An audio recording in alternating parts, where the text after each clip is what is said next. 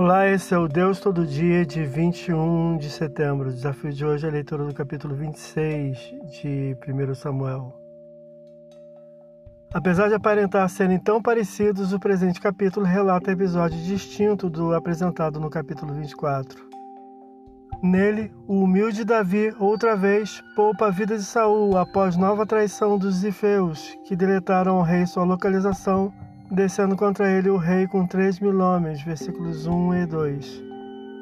Corajosamente Davi e um acompanhante vão até o acampamento do rei Saul, que apesar de estar rodeado por soldados, por operação miraculosa de Deus, versículo 12, teve sua lança e o cantil levado por Davi, como prova de sua lisura e falta de desejo de vingança, apesar do incentivo do acompanhante em contrário, versículos 3 a 9. Davi parece prever o fim do rei, evitando pensar em fazê-lo por suas mãos, versículos 10 e 11.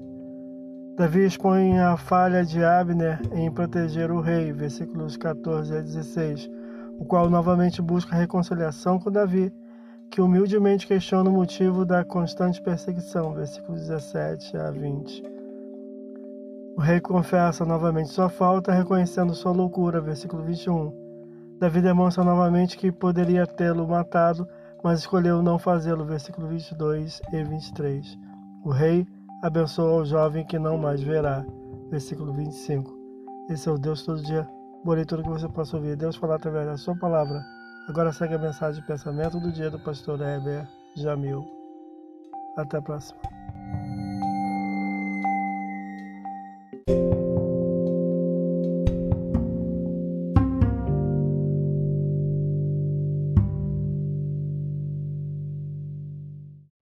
Pensamento do dia.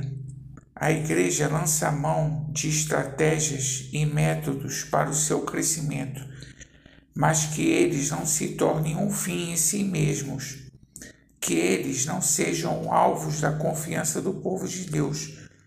O que Jesus estabeleceu foi discipulado como o princípio da multiplicação. Um ganha um e este ganha mais um. Pastor Heber Jamil, que Deus te abençoe.